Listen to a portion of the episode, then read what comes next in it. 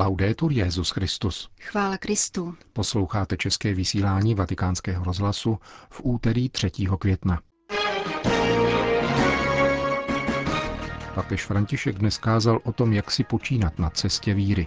Svatý otec v krátkém videozáznamu komentuje všeobecný úmysl apoštolátu modlitby na měsíc květen. Muslimové v pákistánském městě Gojra přispěli na výstavbu nového katolického kostela. Hezký poslech přejí Milan Glázer a Jana Gruberová. Zprávy vatikánského rozhlasu. Vatikán. Ježíš je pravá cesta křesťanského života a je třeba si neustále ověřovat, zda po ní jdeme, a nebo zda se zkušenost víry cestou vytratila, a nebo zablokovala. Takto lze zhrnout kázání papeže Františka z dnešní raní Eucharistie v kapli domu svaté Marty. Život z víry je cesta, na níž je možné potkat různé typy křesťanů. Papež je seřadil do stručného katalogu. Křesťané mumifikovaní, potulní, paličatí a polovičatí. Takoví, kteří obdivují krásné panorama a stojí na místě. Lidé, kteří z toho či onoho důvodu zapomněli, že jedinou pravou cestou, jak podává dnešní evangelium, je Ježíš, který říká Tomášovi, já jsem cesta a kdo viděl mne, viděl Otce. Uvedené a vzájemně se prolínající typologie křesťanů pak papež František blíže zkoumá, počínaje první z nich, tedy křesťanem, který neputuje a, jak řekl, působí dojmem, že je nabalzamován. Je to křesťan, který nejde a neubírá se cestou vpřed. Je křesťanem nekřesťanem. Je neznámo čím, poněkud spohanštěl, stojí nepohnutě, nepostupuje v křesťanském životě ku předu, neumožňuje ve svém životě rozkvět blahoslavenstvím, nekoná skutky milosedenství. Stojí na místě. Promiňte mi to slovo, ale je jako mumie. Duchovní mumie. Existují křesťané, kteří jsou duchovními mumiemi. Bez pohnutí. Nepáchají zlo, ale neprokazují dobro. Potom papež načrtnul křesťana umíněného. Někdy se stává, řekl papež, že se sejde z cesty, ale to není to nejhorší. Je však tragédií být paličákem a říkat, tudy vede cesta a nenechat se oslovit hlasem páně, který nám říká, že nikoli a vybízí nás, vrať se zpátky na cestu. A potom je další kategorie křesťanů. Ti kráčejí, ale nevědí kam. Ti zbloudili v křesťanském životě. Toulají se. Jejich život je bloumáním sem a tam. Přicházejí tak o krásu přiblížit se Ježíši v Ježíšově životě. Ztrácejí cestu, protože mění směr a toto zahýbání je často přivádí k bezvýchodnosti. Přílišné obcházení se stává labirintem, z něhož pak nedovedou výjít. Ztratili Ježíšovo povolání, nemají buzolu, aby vyšli, a krouží a krouží, hledají. Jiní se na cestě nechávají svést krásou nějaké věci a zastavují se uprostřed cesty, okouzleni tím, co vidí, nějakou ideou či scenérií a zastavují se. Křesťanský život není okouzlením, je pravdou, Ježíšem Kristem. Když se prozhlédneme, uvažoval dále papež, nabízejí se nám otázky. Jak pokračuje křesťanská cesta, kterou jsem začal křtem? Nezastavil jsem se, Nespletl jsem si cestu, jsem na cestě neustále, ale nevím, kudy se ubírat duchovně. Zastavuji se u věcí, které se mi líbí a které jsou mondénní a marnivé, anebo se stále ubírám vpřed a konkretizuji blahoslavenství a skutky milosrdenství. Ježíšova cesta, uzavíral papež, je plná útěch, slávy a také kříže, avšak stále spokojem v duši. Rimaniamo oggi con la domanda. Zůstaňme dnes s touto otázkou. Přemýšlejme o ní pár minut. Jak si počínám na této křesťanské cestě? Jsem bez hnutí, bloudím, toulám se, anebo stojím u věcí, které se mi líbí. A nebo u Ježíše, který říká, já jsem cesta. A prosme Ducha Svatého, aby nás učil kráčet správně a neustále. A když se unavíme, tak jen malý odpočinek a vpřed. Prosme o tuto milost.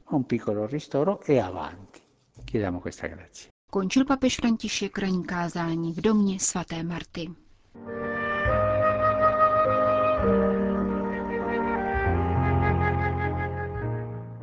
Vatikán. Papež František komentuje v krátkém videozáznamu všeobecný úmysl apoštolátu modlitby na měsíc květen, který vybízí k modlitbě za ženy, aby ve všech zemích světa byly ctěny a respektovány a aby byl doceněn jejich přínos společnosti. Es innegable el aporte de la mujer en todas las áreas del quehacer humano, empezando por la familia. Role žen ve všech oblastech lidské činnosti, rodinou počínaje, je nepopiratelná. Stačí však, když ji pouze konstatujeme. Příliš málo jsme udělali pro ženy v těžkých situacích, pro ženy, kterými se pohrdá, jsou marginalizovány, ba dokonce zotročovány. Musíme odsoudit sexuální násilí na ženách a odstranit překážky, které jim brání k plnoprávné účasti na sociálním, politickém a ekonomickém životě. Apeluje papež František ve videoposelství k apoštolátu modlitby. Petrův nástupce přijal včera na zvláštní audienci prezidium Rady konference evropských biskupů. Jejíž funkční období skončí na říjnovém plenárním zasedání v Mnichově. V čele této organizace stojí jako předseda maďarský kardinál Peter R.D. a dva místopředsedové, italský kardinál Angelo Baňásko a arcibiskup Angelo Massafra z Albánie. Vatikán. V pondělí dopoledne papež František přijal delegaci institutu Cervantes, tedy španělské veřejné instituce, která v zahraničí šíří vzdělávání ve španělském jazyce, podporuje místní hispanisty a organizuje rovněž kurzy katalánštiny, baskičtiny a galicíštiny. Ředitel institutu Cervantes papežskou audienci popsal pro dnešní španělský tisk. Jak řekl svatý otec s určitou melancholí vzpomínal na svá studentská léta a také na období, kdy sám vyučoval. Dále se španělským hostům svěřil, že přečetl Cervantesova Dona Quixota v nekráceném vydání. Rovněž návštěvníkům vyprávěl, že když vyučoval, přivedl studentům do třídy spisovatele Jorgeho Luisa Borgéze, aby si poslechli jejich slohové práce. Borges žáky vyzval, aby později své povídky zveřejnili a opatřil knihu předmluvou. Kromě vzpomínání se papež při audienci vyslovil také k současným tématům. Postěžoval si na jazykovou chudost, kterou vnímá u dnešních mladých lidí, zejména u svých krajanů. V souvislosti s tím upozornil na statistiky, podle kterých argentinští studenti uzavírají povinnou školní docházku s průměrnou slovní zásobou 500 slov. Vatikán. V rámci svatého roku milosedenství probíhá ve Vatikánu mezinárodní konference na téma udržitelného rozvoje a budoucnosti trhu práce. Organizuje ji Papežská rada Justicia et Pax ve spolupráci s Mezinárodní organizací práce. Podpořila ji rovněž Caritas Internationalis a organizace Katolické inspirace, které se na politickém a sociálním fóru angažují za důstojnou práci. Jak uvedl kardinál Peter Turkson, jejím hlavním cílem je prohloubit povědomí o sociálním učení katolické církve ve vztahu k pojetí důstojné práce, jejich základních prvků a významu. Mezi více než stovkou účastníků konference převažují aktivisté a experti, kteří se zabývají otázkami změny trhu práce, dostupnosti zaměstnání pro mládež, etikou a hodnotou práce či problémy míru, sociální spravedlnosti a rozvoje. Vatikán. Vatikánský mluvčí otec Federico Lombardi potvrdil agenturní zprávy, které mluví o papežově listu venezuelskému prezidentovi Nikolasovi Madurovi. Papež velmi pozorně a s účastí sleduje situaci ve Venezuele, uvedl ředitel tiskového střediska svatého stolce. Připomněl, že ve svém velikonočním poselství František mluvil s odkazem na Venezuelu o hledání dialogu a spolupráce, o práci ve prospěch kultury setkání, spravedlnosti a vzájemné úcty. Vážnost situace se jasně ukazuje také v nedávné deklaraci biskupů ze 27. dubna, zdůraznil otec Lombardy a dodal, že apoštolský nuncius se osobně velmi angažuje v dialogu, který si papež přeje.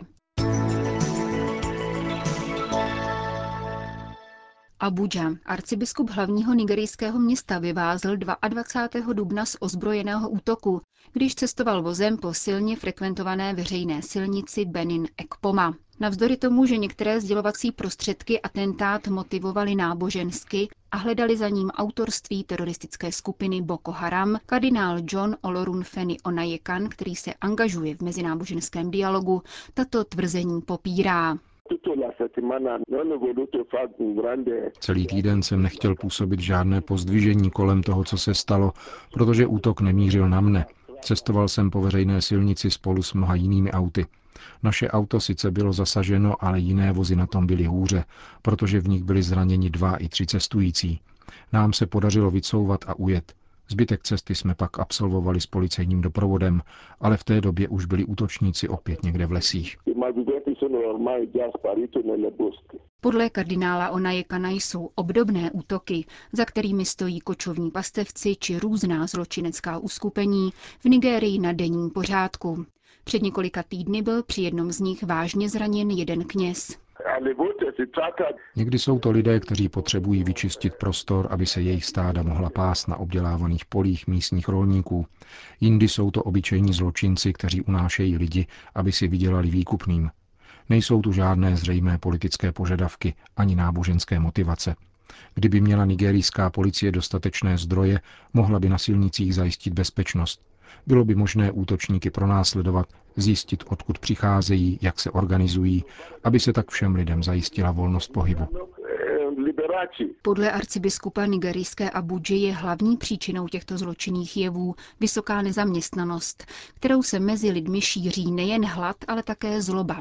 Kriminální uskupení jsou proto jediným východiskem. Právě z tohoto důvodu se teroristické skupině Boko Haram daří na severovýchodě země verbovat dostatek stoupenců, kteří pak bojují na její straně. Alepo. Byl bych rád, kdyby Kanada pomáhala Syřanům zůstat v Sýrii, řekl melchický katolický arcibiskup Alepa Jean Clement Jeanbar při své návštěvě v Montrealu. Na dotaz, co si myslí o přijetí 25 tisíc syrských uprchlíků v minulých měsících, odpověděl, netěší nás, když vidíme, jak kanadská vláda stěhuje uprchlíky a usnadňuje jejich integraci. Zraňuje nás to. Velice. Čteme v reportáži pro Catholic Herald. Arcibiskup Jean Bar zná Kanadu velmi dobře. Žije tam část jeho rodiny, kterou pravidelně navštěvuje. Má však za to, že tamní obyvatelstvo nechápe, o co v Sýrii skutečně jde. Je jim líto Syřanů a křesťanů, ale vědí skutečně něco o jejich problémech? Myslím, že ne. Jinak by se totiž museli zasadit za skončení této války, dodává melchický biskup. Skutečnou pomoc vidí v pomoci lidem zůstat tam, kde jsou, mít k dispozici základní potřeby, ale také dospět k míru, přimět všechny rebely a teroristy k dohodě a najít politické řešení. Vedle každodenních lidských tragédií arcibiskup Jean Bart připomněl také kulturní zmar, k němuž v Sýrii dochází.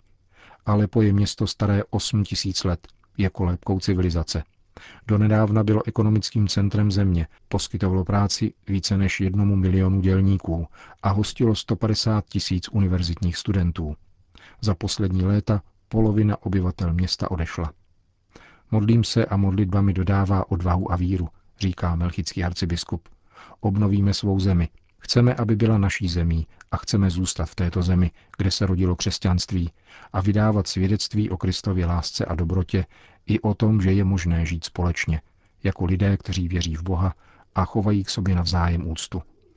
Řekl melchický katolický arcibiskup Alepa Jean Clement Jean Bar při své návštěvě v kanadském Montrealu.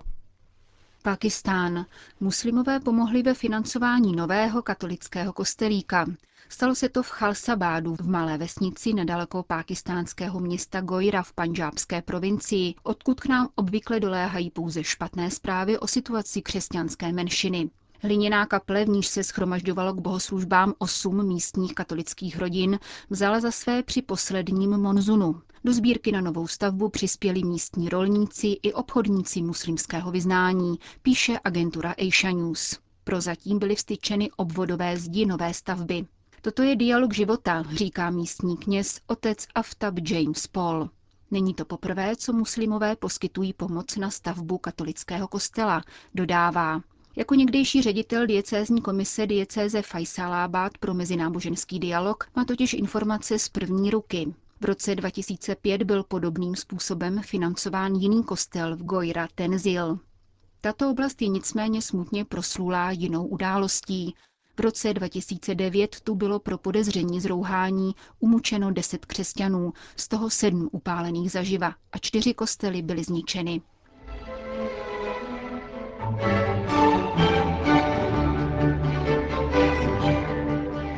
Končíme české vysílání vatikánského rozhlasu. Chvála Kristu. Laudetur Jezus Christus. thank you